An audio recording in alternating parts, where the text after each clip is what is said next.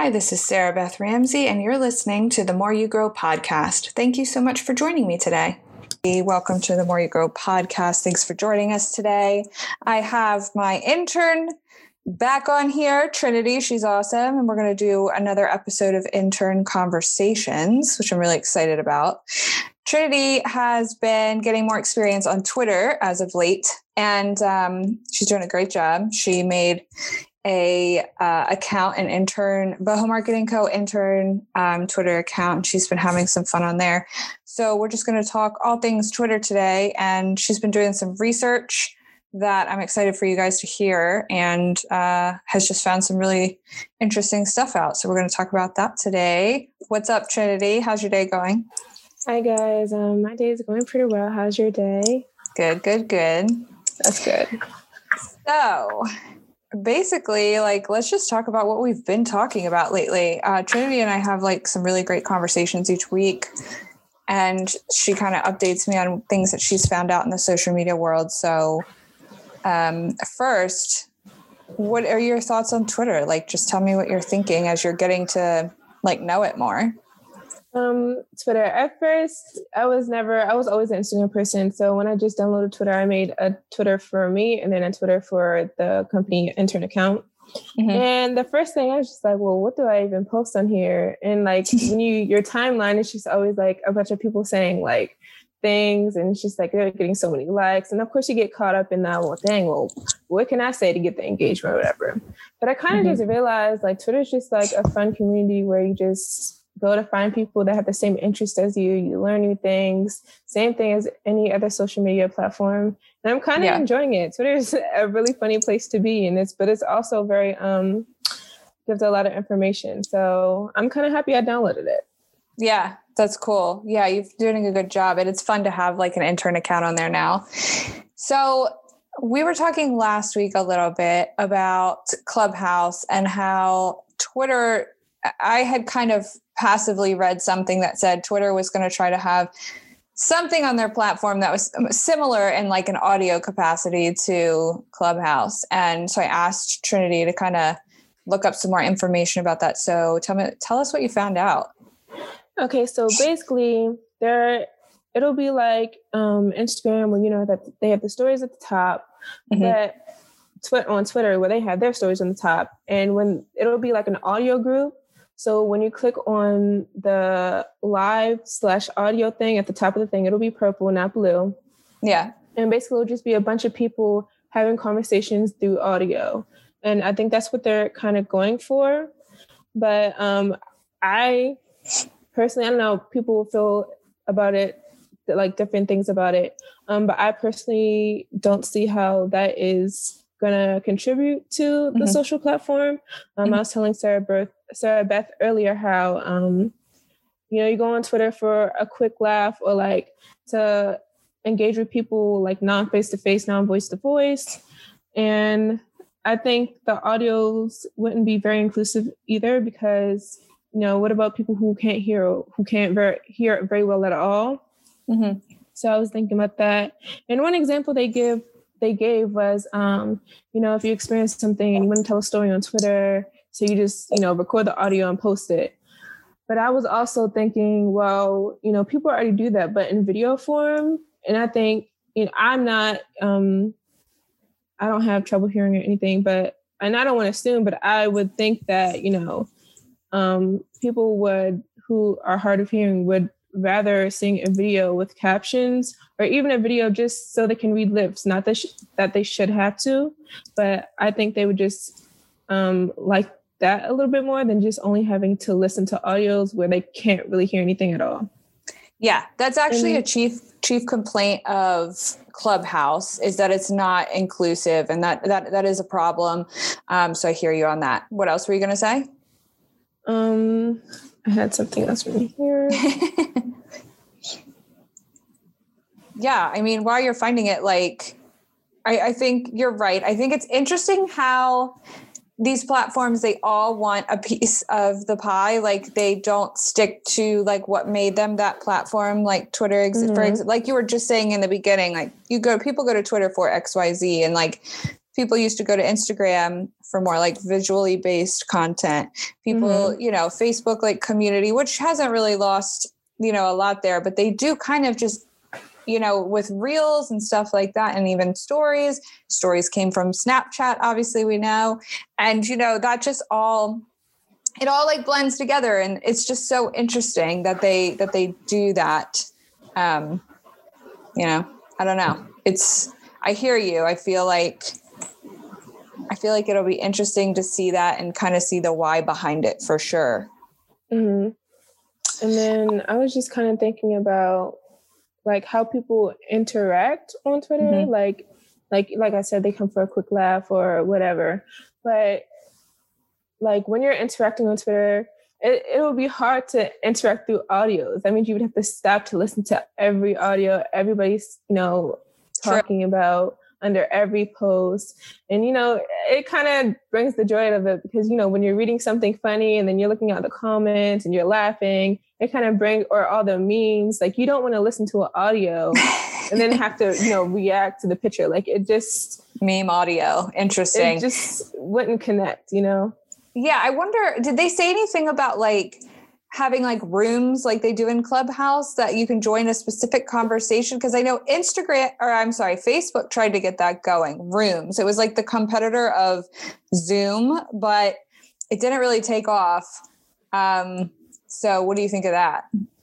Um, in the articles I read, I didn't see anything about rooms. It kind of mm. just showed a picture of like people's profile pictures and like if they had an audio that you could look, you could click on the audio, but they didn't say anything about rooms. Okay, but I think that would be actually really interesting. I think people would go for that more than yeah. like just having audios, just listening to people's audios. So, yeah. Yeah. Yeah. That's yeah, very interesting. Interesting info. As we know, like like you were kind of talking about quick updates and things like that the news a lot of people get their news from twitter and one of the mm-hmm. reasons for that is that it's 10 times faster than the media reports it which is just crazy but as we know can also be dangerous in some situations depending on the validity of the information that you're getting on twitter so mm-hmm. I, I think we were talking about that and that kind of led to uh, deep fakes and you know what deep fakes are and how they're impacting things so for people that don't know, can you tell them what a deep fake is? And then the other this, this is some crazy information that she found yeah, out. It, it's it so is. interesting. So tell us a little bit about deep fakes. Okay, so a deep fake is when you can put someone's face, um, it can either be in a video or picture on someone else's face. So it's like stitching a person's face on another person's face in a video or picture. And it basically, these have been around for a while. They've been around since like the 1990s.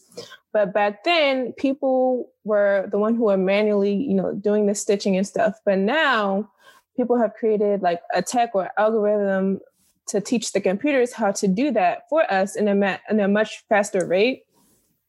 And you're probably thinking like, well, well, if it's been around for so long, like why is there such a hype around it now? Well, apparently in 2018, um, an expert found a Reddit account, a user who was stitching um, um, female celebrities on porn stars and pornographic videos. And that's when people were just like, oh my goodness, that's crazy, that's wild. Yeah. And ever since then, that started to take off. Um, people have been using that, the deepfake tech and revenge porn and like posting their exes and pornographic videos and stuff. And it's just a crazy mess. That's why people are starting to um, give it a little more attention. And I also found this information on Twitter as well, you know, quick updates. But um, governments are worried about it. And they were just saying that what if somebody who's running an office was uh, depicted in an inappropriate situation then that ruins their political career, that ruins their, you know, personal image. Mm-hmm. And then experts were saying that they think that well, I, this the article I was reading along with some others was from 2020, and they were saying that and eventually there'll be apps that can do this for you, that can do the deep fakes, not necessarily for like the inappropriate context, like the pornographic uh, videos, but mm-hmm. just in general. And now we're in 2021, And I've seen uh, I've seen an app that does that on mm-hmm. TikTok mm-hmm. where people are like stitching Charli's face on their face, Charli D'Amelio's face on their face, or Kevin Hart's face on their face. So I think you know the eventually is here, mm-hmm. and even though um, it's kind of you can kind of tell once you're bring when you ugh, once your attention is brought to it, you can tell. But in any other day, you're probably just thinking, oh, that's actually, you know, Kevin Hart or that's actually so and so. Yeah. Yeah. Because it's, it's, I mean, I've seen both. I've seen ones that are not realistic looking, and then mm-hmm. I've seen ones where you might not be able to tell. So, you know, that's one of the reasons it's just so dangerous is that, you know, there might come a point when you just you don't know if it's real or not and it's going to be really hard to prove whether it is or not. So um, it is interesting that it's been long, around since the 1990s that's like mm-hmm. wild. Uh, so yeah i'm also going to have to put a little disclaimer on today's episode that there's some adult content yeah. I will do that. That's the first time for but that there are like like like i was saying earlier facebook and um Twitter are also like putting together teams to detect these deep fakes. You know, they're training Good. the computers to, you know, look after or look out for these deep fakes and pulling it off their page or whatever platform they uh, run. So mm-hmm. it's always hope, but then again, you know, technology is always evolving and we just have to be sure to, you know, know what's going on yeah my thing with that is like i've heard it before from facebook mm-hmm. so you know we'll see we'll see how involved it gets because i feel like stuff is still out there like there's I don't know. In yeah. some ways, they've created a monster that's like super hard to get a hold of, I think. Um, but, you know, we'll see. So, you know, you've been spending more time on Twitter. You were telling me a little bit about trending hashtags and things like mm-hmm. that and that you know you you happened upon one recently that was for um, stop asian hate which mm-hmm. um, you know has been at the forefront of the news right now and is just you know an important topic important thing to talk about important th- people to support we need to be supporting our asian friends. Mm. um, so tell me a little bit you were you were kind of telling me about this so I, I, thought it would be good to share. Um, tell me about your experience what you've been doing to help you know people close to you well, when I saw that the hashtag, well, I was well first when I was just thinking about the whole situation, I was kind of thinking my experience, about everything while being Emma's happening, and I was just thinking about you know my friends, and I haven't talked to her in like such a long time, but I was just thinking about her. And then I was on Twitter and I was just reading all the hashtags and, and the comments under the hashtags and stuff and just seeing what was going on and listening to other people's experiences and they were like, you know, she'd really just check on your Asian American friends. And I was just like, you know what, you know, even though I haven't talked to her and who knows how long, like I was still thinking about her. So I just wanted to check in with her and just see how she was doing, how she was feeling about what was going on. And if she ever wanted somebody to talk to, like I'm always here, even though we don't talk as much anymore. Mm-hmm. And then I was just kind of like thinking, like, what could I do to be a better ally? Um, what resources can I reach out to? Like, just stuff like that. Mm-hmm. And a lot of the times, someone in the comment section said that, and there was so many replies, and there was a lot of people, you know, who of um, Asian American descent or heritage or Asian heritage just responding. And a lot of things I found is that, you know, they were just like, pay attention, find out what's going around in your county, in your city, in the country, in the world, even. Like, just mm-hmm. be aware and then do research. Like, the targeted group or the marginalized group are not your educators. They're not, they don't have to educate you on everything that's going on. Mind you, they're going through their own situations. They might be, you know, in a bad place mentally because of what's going on. Like you should not depend on them to give you information. So do your own research. This is not saying that you can't ask questions. This is not saying that, you know, you don't talk to them at all in this in this point of their lives. But um just do your own research and don't let them be your only um, resource for finding out information. Like you definitely. know, so some resources I found. I also posted um, the resources. It was a retweet mm-hmm. um, on the Boho Marketing intern account for Perfect. Twitter. And some of the resources was, of course, Stop Asian Hate or Stop AAPI Hate, which is Asian American Pacific Islander Hate. Okay. And then the Asian Law Caucus, and then the the API equality equality NorCal. Mm-hmm. And so, like, if you just want to see the websites or the links for that, it's all on the my Twitter account, the Awesome. Boho Marketing Intern Twitter account. Awesome. That's so helpful. And I'll put that in the uh, information with this blog post. I mean, with this, uh, I'll put that in the information with this episode so that people can check it out. Thanks so much for sharing all of that information that you found out, Trinity. That was super, super informative, super helpful. Do you think you'll stay on Twitter after this internship or no? Um, probably, Yeah, yeah. cool. I'm still trying to like find my way around because it's kind of like intimidating when you first start because you don't know Yeah. like where to go, who to follow. But I think a nice thing that I think Twitter has is like the little um they're like, are you interested in this? Then you can follow this topic. And from there, like you meet more people and you engage with more people. So that's nice. What's your favorite account right now? Oh. Okay, so I'm really into like the aesthetics. I really love aesthetics. Uh-huh. I feel like they just relax me. Yeah. So I'm really into this is a really bad name, but it's a really good account. Okay. it's called It's already got adult content on this, so we'll just okay, okay. It's called inter- interior porn.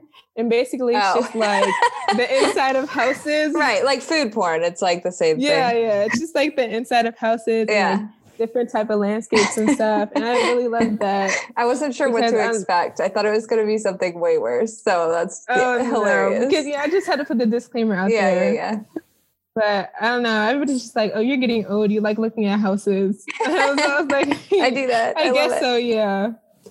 And then I have another account called um, Carrie Bradshaw, and it's just like a bunch of different aesthetics about like living in the city, or just like self care, and just things that make me happy personally. And I think that's a part of social media self care: following people that make you happy, inspiring you, and stuff like that. That's so much fun. Ah, love it. I'll check them out too. Well, thanks so much for sharing. Thanks everybody for listening. And we will be having more of these intern conversations soon. So stay tuned. Thanks for being here, Trinity. Thank you guys. Bye. Bye.